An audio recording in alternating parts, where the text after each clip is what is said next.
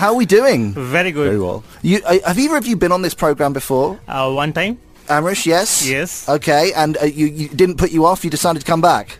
You decided to come back. Yes, yes, Good. yes, yes. Of course you did. Uh, plus, of course, we are going to be joined by uh, an old friend of mine as well. He's called uh, Samir Miglani. Uh, I, I'm, I'm stuck in the vein of referring to him to him as uh, Chef Samir Miglani uh, because I worked with him for a number of years when he was a, a, a chef. He's moved on. He'll be joining us in a moment and letting us know what he's up to these days. And he's a mutual friend as well, isn't he, guys? You guys, you, you we all know Chef Sam- I know Samir very well. we absolutely do. Uh, Girish, let's start with you though. Let's take uh, let's get a little bit of information about uh, where you're working, what you're doing these days. Uh, you're down at the Media One Hotel as an executive chef. That's right. Um, hello, uh, everybody. Uh, good morning to all of you. Uh, I'm Girish, uh, working at Media One Hotel. Uh, been in Dubai for uh, a couple of years. Um, uh, currently looking after the Media One. Uh, that's that got like five uh, five uh, F&B venues. Oh, there's five Uh, venues down yeah, there. There, there are five venues down there, uh, all doing uh, quite well. And what Um, style of food do you have uh, at the Media One? um, it's it's a mix. Uh, it's a mix uh, of venues where uh, on on the on the ba- on the ground floor you got Mhm. a cafe M, Okay. sort of bistro style food um, uh, zone, Asian, Pan Asian um, or kind of food. Mhm.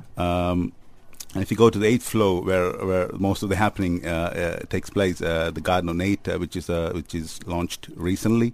Um, it's a, it's sort of a British, uh, you know, open open garden kind of a, a restaurant, Uh-huh. um, like a beer garden, if you like to say. Mhm. Um, and you got uh, Dek on 8. Uh, Mhm. Dek on 8 is very popular uh, to to the people who party. So we've got a, mi- a mix there. Is there? We've got it Arabic food. We've got Uh, um, Med- Indian food as well. Yeah, uh, Mediterranean. Uh-huh. uh Mediterranean. Uh, the Med is a Mediterranean again on the eighth floor. Mhm. The, uh, the Indian food uh, for the room service. Yeah, Mhm. so you got mixed kind of clientele that comes to, to, to stay at the hotel. So got to meet everybody's requirements. So uh, and and you're of the- doing the iftar at the moment as well. Obviously, at the moment. The how's main that focus, going? The main focus is on the iftar. Mhm. Uh, iftar is doing doing very well. Mhm. Uh, given a different twist to to the to the iftar this year. Mhm. Um, it's normally perceived as a, as a lavish buffet, and Mm-hmm. uh, you know you, you tend to have lots and lots and lots of food, and uh, I'm sure most of the people who come to actually have the iftar Mm. have less food. Um, and uh, most of them get thrown away at the end. Mhm. Uh, what we have done differently this time is have uh, have meze, focus more on the meze, Yeah. which is more of the of small kind of food that uh, you tend to eat after you Mm. fast, Mm. uh, and have the mains as as an as a as an to order. Mhm. So you have one main that you order, and everything else is sort of a meze kind, small portions.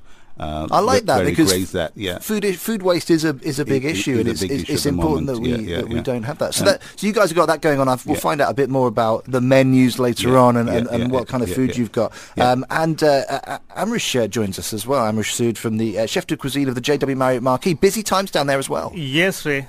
and lots of outlets too. Lots of Mhm. outlets and uh, good morning to everybody. I just want to share the information about the hotel, what we are doing in the hotel at JW Marriott Marquis, starting with Rangmahal. At Rangmahal, we have done a research on uh, the Muslim Indian food, what Muslims eat in India during Ramadan and, and Iftar time. Mm. So we have traveled two, three different states, especially the Hyderabad, which is known for its cuisine. We have traveled to Lucknow. We have traveled to Old Delhi. So we have just got a collection of 11 dishes from these different states, and Mhm. we are representing all these dishes in Rangmahal. And uh, like while we were doing research on uh, these three, uh, three or four different cities of India, uh, I have a team of uh, chefs with me. We travel to all these small restaurants. We we try to capture the few uh, dishes from the home which the like Indian Muslim ladies cook at home during Okay. during this time. So it has a it has a very uh, honest and very genuine cooking happening at Rangmahal Mm. at this time. Mm. And uh, in the hotel we have got uh, iftar happening at uh, Emirates Ballroom Mhm. and uh, then we have iftar happening at uh, Dubai Ballroom. We have uh, executive launch where we have a deluxe iftar happening, and uh, the, the best part of uh, having the iftar in executive lounge, executive lounge is that it's at 37th floor, and so you have a beautiful view of Oh, Dubai views in the evening. Yeah, I bet you do. I bet you do. Uh, so You've got you guys are both so busy uh, overseeing everything, and there's uh, so many outlets as well. I mean, busy, busy times. Yes. Uh, so many, but it's hard as well because there's so many different iftars going on um, all around the, the city, all around Yeah. the UAE as well. It's it must be difficult to kind of like make yourself stand out and and get those customers to come to you, right? Yeah, Yes. yeah. I mean, we, we like like in Media One, we don't we don't call it if, iftar buffet. Mm. We call it uh, Malden Meze, Mhm, uh, where, like I said, the main focus is on the meze and not actually on on on the big food or buffet display that you have. Yeah. I want to say hello to uh, our, our co-host this morning. He's an old friend of mine. Chef Samir's here. Hello, Mr. Addison. How How, are have you you doing? been? It's it's been a while we've met. I, I I enjoy the mic, but I'm missing the camera. Did you get stuck in the traffic? No, actually not. Uh, I, I'm still reeling from take right on Sheikh Mohammed bin Zayed Road and first left Ah. exit without realizing that RTA has got a wonderful uh, application Okay. which could direct you closer to uh, home rather than using the Google Plus app. So Ah, I've learned my lessons using. today to download the RTA site and then use that for the future. Yeah, future. because I dropped you a pin. There shouldn't Yeah. have been a problem. Absolutely. But do you realize I'm a chef? Yes. or at least used to That's be the one. thing. Well, that's why I wanted to ask you about because it's been a while. We, you, you and I used to work with each other fairly regularly in your capacity as as a, as a chef. You That- used to come onto a TV show that I worked for, and um, you would do some TV cooking. Um, TV cooking. You'd be cooking on TV. You're a TV chef, Right. And it was uh, very very popular as well. One of our absolute favourites as Now, well. And I've Is it a compliment or otherwise? If I was a, being a TV chef, is it a compliment Well, some- today's time age? Or? Some uh, some some famous chefs don't Right. like to be called celebrity chefs, do they? Right. Because they feel like it's uh, you know it's a little bit insulting. Right. Uh, it's that word. T- it's telly chef. you know. Telly-chef, They don't like that. But you like you enjoyed uh, cooking on TV, didn't you? Absolutely, Hmm. I think uh, Tom and Ash for company and you, the producer. I think that was a great uh, that was a great time we've had. It was a lot and it's fun. it's so lovely to be back today uh, uh, at the studios uh, and with two two celebrity chefs in their Hmm. Absolutely. own right. Absolutely.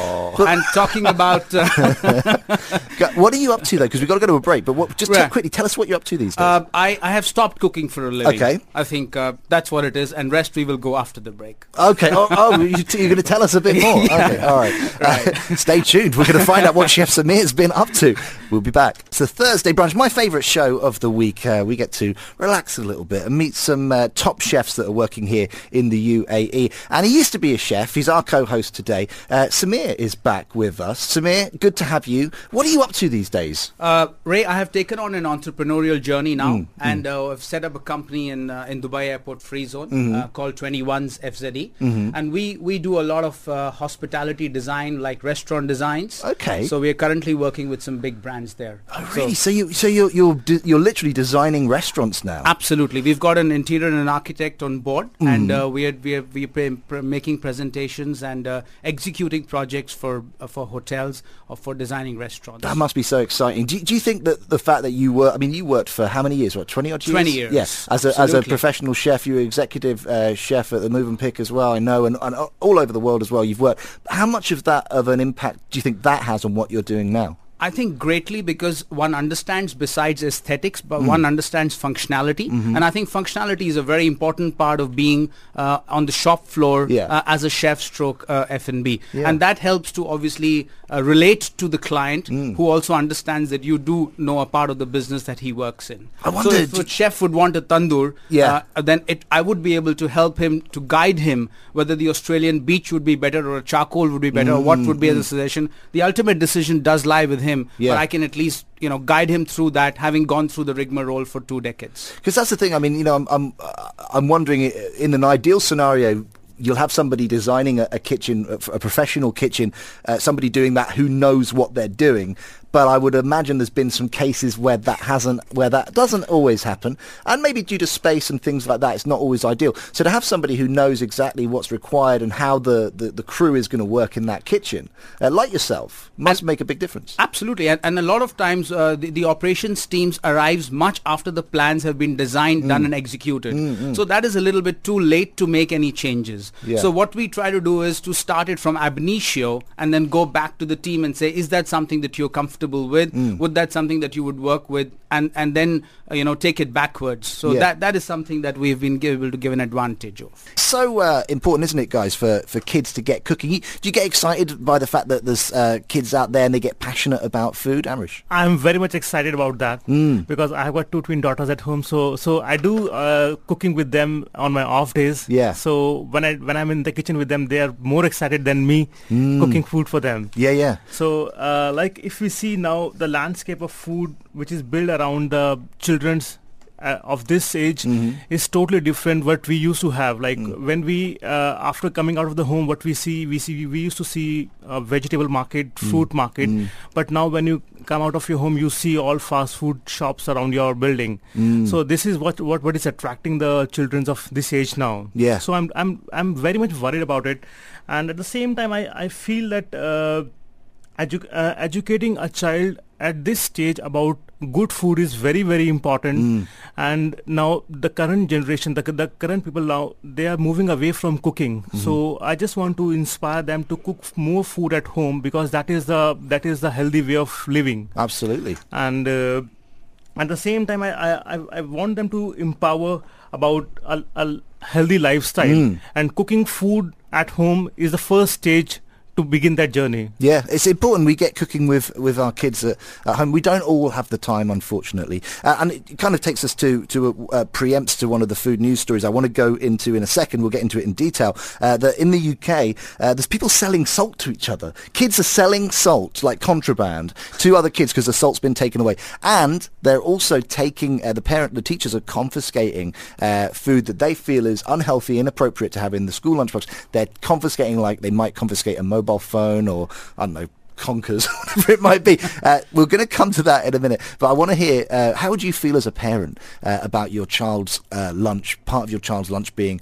confiscated? Four zero zero one. Let us know your thought. Is that acceptable uh, in uh, today, or, or should you be the ultimate person that decides what's in that lunchbox?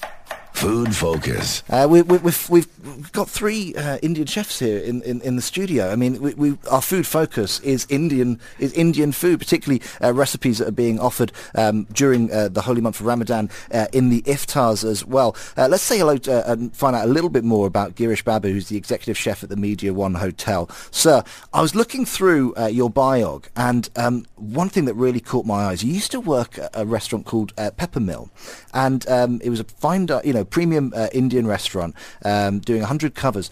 But you were featuring Indian food during the colonial period of India. Now, how does that differ from more traditional Indian food? All right. Um, this is a, a restaurant that I've opened a couple of years back. Um, the inspiration was uh, uh, was actually from the owner um, who wants the the restaurant to be named uh, as Peppercorn, and I said Peppercorn doesn't sound very good. Let's uh, let's work another name uh, around that. And I had to uh, to look at the history of uh, India and, uh, and and the ingredients that uh, was used at that period. Um, as you know, India has been invaded uh, several times by many, many, many foreign invaders, um, and uh, so the food in India is actually a mix of of many uh, many cuisines. So, so if you look at the north part of India, it's more Mughlai, Arabic style. Um, where the south is more uh, traditional Indian food, uh, which, which I mean more vegetarians, I would say. Uh, um, the use of the ingredients differs from, from the regions of India in, all around here. The the invasion from from from the English, uh, uh, where uh, we were invaded for let's say the the black gold was peppercorn, Mm, and that was one of the re- uh, reasons why India was being invaded many times because the spice market was so rich in Right. India, and uh, all the invaders came to take the spice out. Mm. Uh, stayed in India for a long period, and uh, their kind of food sort of you know uh, mellowed down or blended with the Indian Indian uh, culture, Mm-hmm. and uh, that's how the cuisines took place, and that's how the regions in India has got different kind of food. And who, did, who did you find would be coming and uh, attracted to the restaurant for this Indian colonial food? I mean, uh, the ingredients that uh, I use was simple, natural ingredients. There was no sort of colorings um, used. There was no Mm. colorings at that age of that period Mhm. uh, anyway. So it's more of a fresh ingredients. Um, use natural uh, colorings uh, Mhm. from the food itself. Mm-hmm. Um, so if it's a spinach, then you just use spinach and no colors. And if there is a chili used, then it's pure good chilies that we, Mhm. we use to get the natural color. Mm. Um, so the color, the texture, the flavor is quite different from what we find in the market today. Yeah. So it's totally different.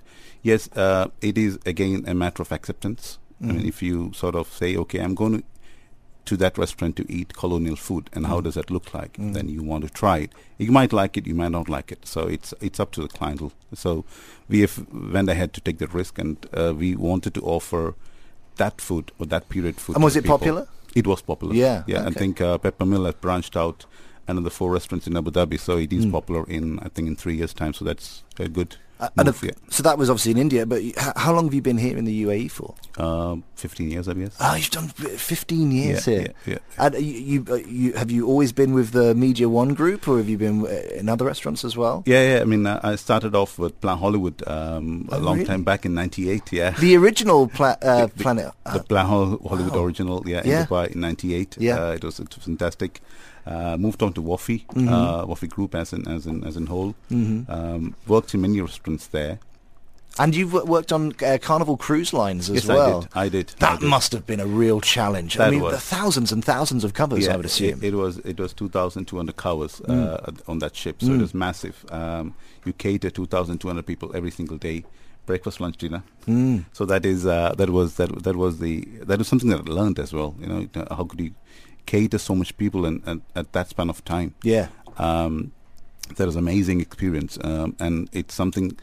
It's it's a kitchen on the move. Uh, Yeah. So if you if you run out, run out of an ingredient, you can't you can't you can't have any Yes. supplies. You know, basically. So you got you got to be well stocked, well equipped uh, to make sure that you don't run out of anything. When you you were- you were on one of those cruises that would sort of check into different harbours and Yeah. ports and things like that, Yeah. what kind of what part of the world were you, were you cruising around? I was uh, from Texas to Mexico. Oh, really? Uh, Mexico, there was two islands, beautiful island. I think that's got the second clearest water, Cozumel. Mm. Have you heard about it? hmm Okay, so been been those two islands. And would you would you stop when you went to a different harbour? Would you get more supplies kind of brought on? So Um, no, um, uh, the, the the way they work is um, the home port, where it is Texas. They Mm. they need to get all the products or ingredients and the stock of the the, the ship Mm. from the home port. Mm. Uh, unless uh, a mishap has happened, uh, there's a breakdown or something is uh, not safe to use, Yeah, then yeah. they would go to uh, another port to buy. And of course, now you're at the, the Media One Hotel. I mean, Yes. and, and there's there's a lot of outlets there as well. Yeah. I, I guess you still must be doing a thousand odd covers uh, across across all the various across the various- yeah, yeah, every it- day. it does, but just not moving. Just not moving. Just not. uh, it's great to have you uh, with us, uh, Girish. Thank you so much for joining us. Uh, Amrish as, as well. Uh, you're here with us today, uh, and you've been um, cooking since what, like 15, 15 16 years now 15 as well. Yeah, yeah. Uh, you must have had a, a, an interesting career. How, where did it all start for you? Uh, I started my catering college in uh, south part of India, which is Bangalore, Mm-hmm. and uh, I, I, st- I stayed whole all whole of my life in northern India. So moving to Bangalore was a different world altogether for me. Different cuisine, different Mm. culture, different people. So uh, it, it was a great great learning for me in terms of uh, understanding India more, lot more better. Mm. After graduating from my college, I joined the Park Hotels as a management kitchen management trainee. Mhm. So that was the time like I got an opportunity to do a restaurant for for for them and in, in Delhi. Mm-hmm. So That I- was quite early in your career, really, Yes, wasn't it? A couple of years into your career. Yes, the hotel was going for a, a change in phase, so Mhm. uh, they were renovating one of their restaurant, and they are looking for a restaurant which is which reflects not a North Indian or a South Indian cuisine, which reflects more of a Pan Indian cuisine. Yeah. So I got an opportunity to travel different regions of India, Mm-hmm. and I stayed with the chefs there, and I worked there with them for like uh, weekdays, 10 days. I keep on researching for them for at least six months, then Mm. coming back to the hotel and doing the, restaurant for them. Yeah. The restaurant was named as Fire, and it was one of the most successful restaurants for Delhi during Yeah. that time. And you've been in the UAE for how long now? Uh, almost eight years now. yeah, and you're at Rang Mahal uh, by Atul Kochhar, Yes. uh, the JW Marriott Marquis. That must be uh, an experience as well. Yes, yeah, yes, yes. working with a, sh- a chef like Atul. Yes. Now the main inspiration uh, in Rangmahal is uh, uh, doing the food, which is which reflects more of a, a young Indian food, more of a progressive Indian food. Mm-hmm. Again, there's no restrictions. There are no parameters where you can define yourself being an Indian or being a modern or a contemporary restaurant. Mm. Something which inspires us inside the kitchen or outside the workplace. We we do that. We want to reflect it through our cooking techniques and Mm. cooking skills. For example, if I have a uh, team member who is back from his vacation and he he he able to see some interesting thing and that if we can incorporate that Yeah. interesting element in the guest experience, why not? That's so important, isn't it, Samir, to, to, to keep that uh, getting inspiration and, and, and taking uh, information from, from the junior chefs as well. Everybody's got something to contribute. Absolutely, and there's so much learning to do every day, um, you know, as you go along. And uh, inspiration comes uh, as you walk the street. Um, you know, uh, inspiration comes as you as you try another chef's food. Um, I think, and all of that pretty much leads to a good menu. And I think a menu like Rang Mahal has evolved over times as well, starting from Benares in in London uh, to where it has reached in Rang Mahal. It has evolved to adapt to the clientele here in Dubai Yeah. you know so i think uh, you rightly said that uh, that inspiration is something which also uh, comes from within the gut of a chef Yes. uh, what are the spices that excite him uh, what what are the flavors that he'd like to cook with uh, what what is that dish of the day that he'd like to do today when he wakes up in the morning and says that's what i'm going to feed my customers Yeah. today and they're going to be blown over this slow roasted baby lamb shoulder with cinnamon and star anise you Yeah. know for example Yeah. i think that's the kind Just of throw that out there. Absolutely. Yeah. Ray, you know, I'm absolutely. Since I'm a TV chef and I've cooked for camera, you, you Yeah. know, I don't need really need to cook. So whatever can be done in five minutes is. Yeah, the, is the description is, is great. Guess the ingredient. Yes, we always like to run our guess the ingredient on a Thursday. Uh, so we're going to give you a series of clues, and you need to guess the ingredient. Clue number one, Samir. Today's mystery ingredient is native to the Mediterranean countries and is grown extensively all over Europe, the Middle East and China and India. It's a winter ingredient. It is firm, pale green bulb which is feathery stalks. Guess what it is? Uh, Ahmed uh, says, uh, great work at Rang Mahal. 11 dishes from Hyderabad, Lucknow and Old Delhi. That is wonderful. Uh, so congratulations to you. You've got a fan uh, over there. Thank you. Um, and um, we uh, Pepper Mill uh, says Stan is a great restaurant. Visited one of the branches in uh, Al Barsha for my birthday last year. Loved the Munghali platter. Yeah. Mughlai. Sorry. Mughlai. Mug- Can you say that again, please? Mughlai. Mughlai. Yeah, like that. Mughlai. Mughlai Thank platter. you. Mughlai.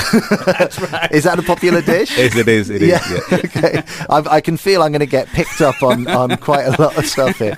Uh, we have uh, uh, three Indian chefs here in the studio with us. Uh, Amal says, um, if you go to any Pakistani or, or Afghani restaurants, you will find no colours used at all, as well as mild spices giving natural taste, unlike Indian food. so that's uh, a con- little bit of controversy there from Amal. Yeah, absolutely. I think we'll let the specialists answer that. What, what do you think about color in Indian food? Uh, I believe like uh, colors are never used in Indian food. If we see the history or if we see the uh, Indian food 15 or 20 years back, it's now only when the things are getting more commercialized. Now these things are coming and taking over it.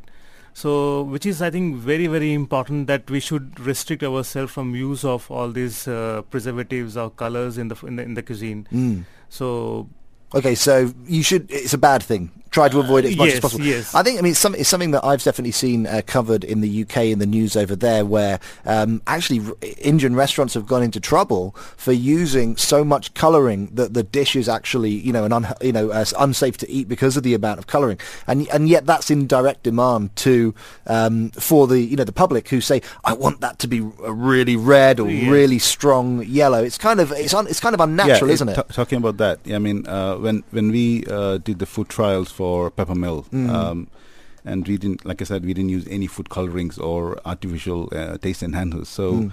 um, the chicken tikka that came in um, was not usual color, Mhm. and uh, the chefs around and uh, the the services, this is not chicken tikka. You can't tell this is chicken tikka. I said, I said why? It's not Mm. red in color. I said it's not. It never. It was never red in color. Yeah. It have just changed the color over the years because people have been using colors and not the real chili powder. Yeah. And uh, the real chili powder is expensive, so in order to cut costs, so you, you tend to add a regular chili powder or a or a or a uh, inferior quality chili powder and color, Mm. so you get the uh, the the color that is required.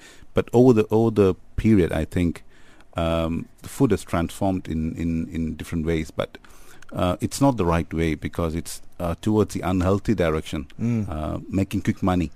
Uh, this is the direction that the food has, is gone into. I think in the past few years that we, we talk about sustainability, we talk about organic.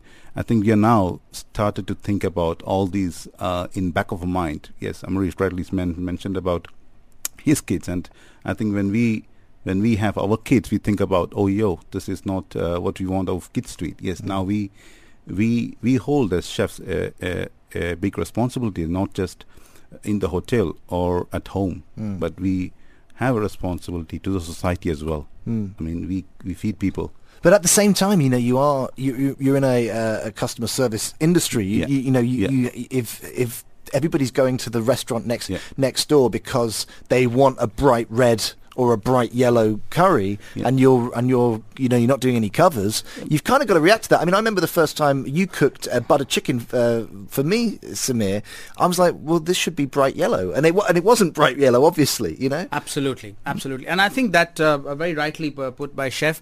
I think if you if you use the right ingredients, I mean, if you would use nice, ripe, right uh, red tomatoes to be creating a good makhni, then you really don't need to make up for the lack of non-wrong ingredient that you've actually used to create that Yeah. dish. Yeah. you know, I think that's where you do. That's where you try and compromise and and take shortcuts, and and there are uh, permitted levels of food colors which are food grade colors which you can which you can very much use you know Mm. but but yes indian food or, or is this kind of uh, we, we we tend to use a bit of uh, or red orange and colors in that and i've not seen that much in a shepherd's pie or a fish and chips for example for that matter Mm. I just want to add on to that. Like when we say about the right ingredients, now this is a very very simple thing, but it's very very important at the same time.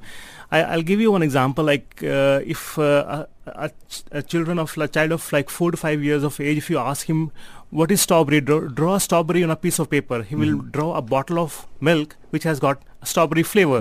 So he's not familiar with the the, the strawberry, The the fruit, ingredient, the yeah. ingredient. Mm. So what I want to say, the basic elementary education about cooking, the base, uh, ingredient is very very important at the school level because school they, they they they gave us information and they give us all the tools to to to live a better life. But it's very very important at the same time. The basic elementary education about cooking in the school is very, very important now. Guess the ingredient. Clue number two from Chef Samir. All right.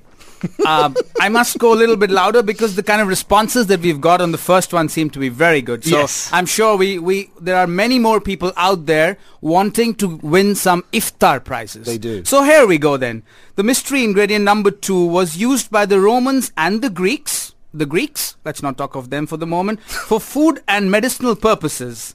Roman warriors are said to have consumed this to make them strong. Wow.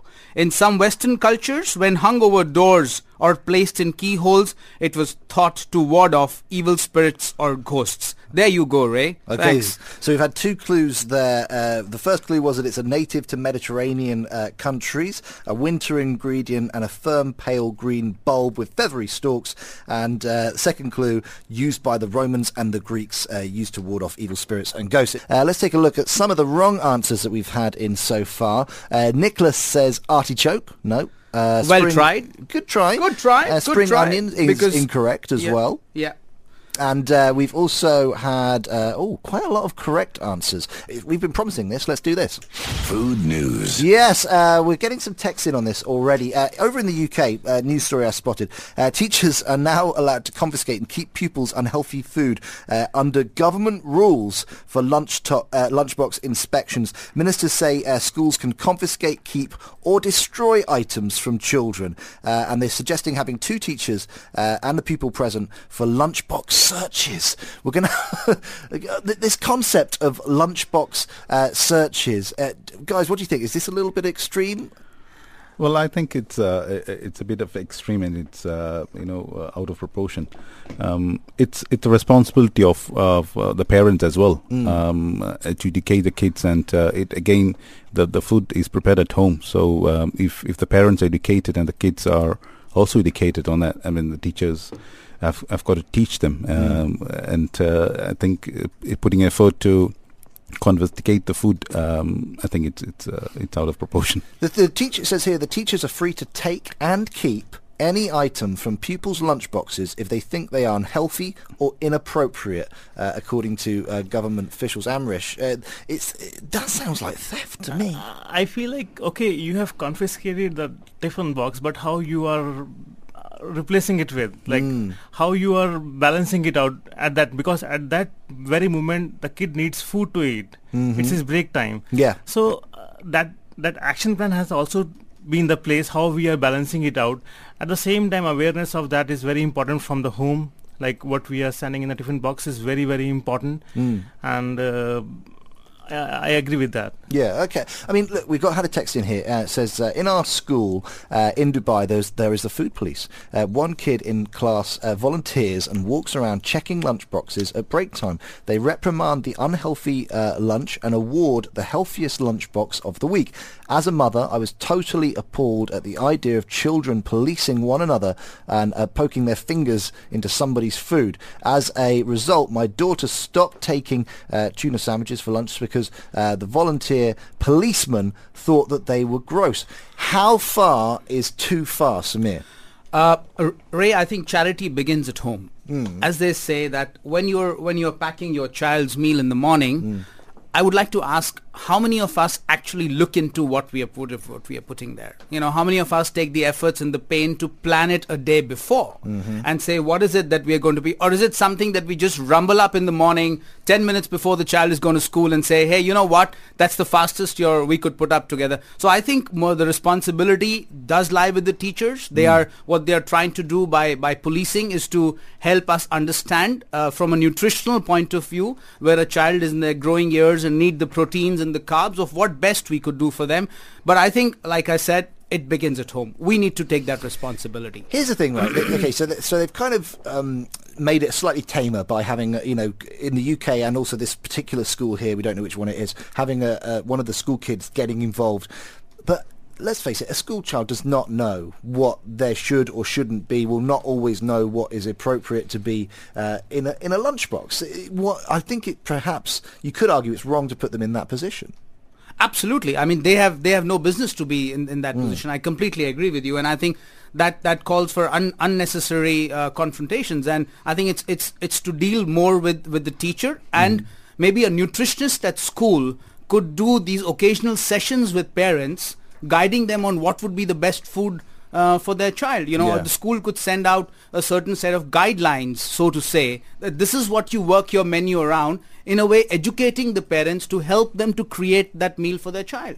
I think it's all about working together with the parents. Uh, let's let's extend this because there's another story. So we are talking that's the that was the UK. This is now uh, in America. Secondary school pupils in the states have been caught selling salt to their classmates uh, to make their school dinners take, taste nicer. It's kind of in rea- in reaction to Michelle Obama's Let's Move Childhood Obesity Initiative, which um, was launched in in 2010. Uh, it's changed how um, all those di- changed the, the, the landscape of those dinners uh, in the states. And this is a, a school in Indiana. Schools in Indiana, pupils have been caught bringing salt, pepper, and sugar with them to make their lunches uh, taste better. Some have even been caught selling the seasonings to their classmates. This is, I mean, when you think of things being inappropriately sold in, in schools in America, salt and pepper and sugar um, is not the first thing that you think of, Samir, is it?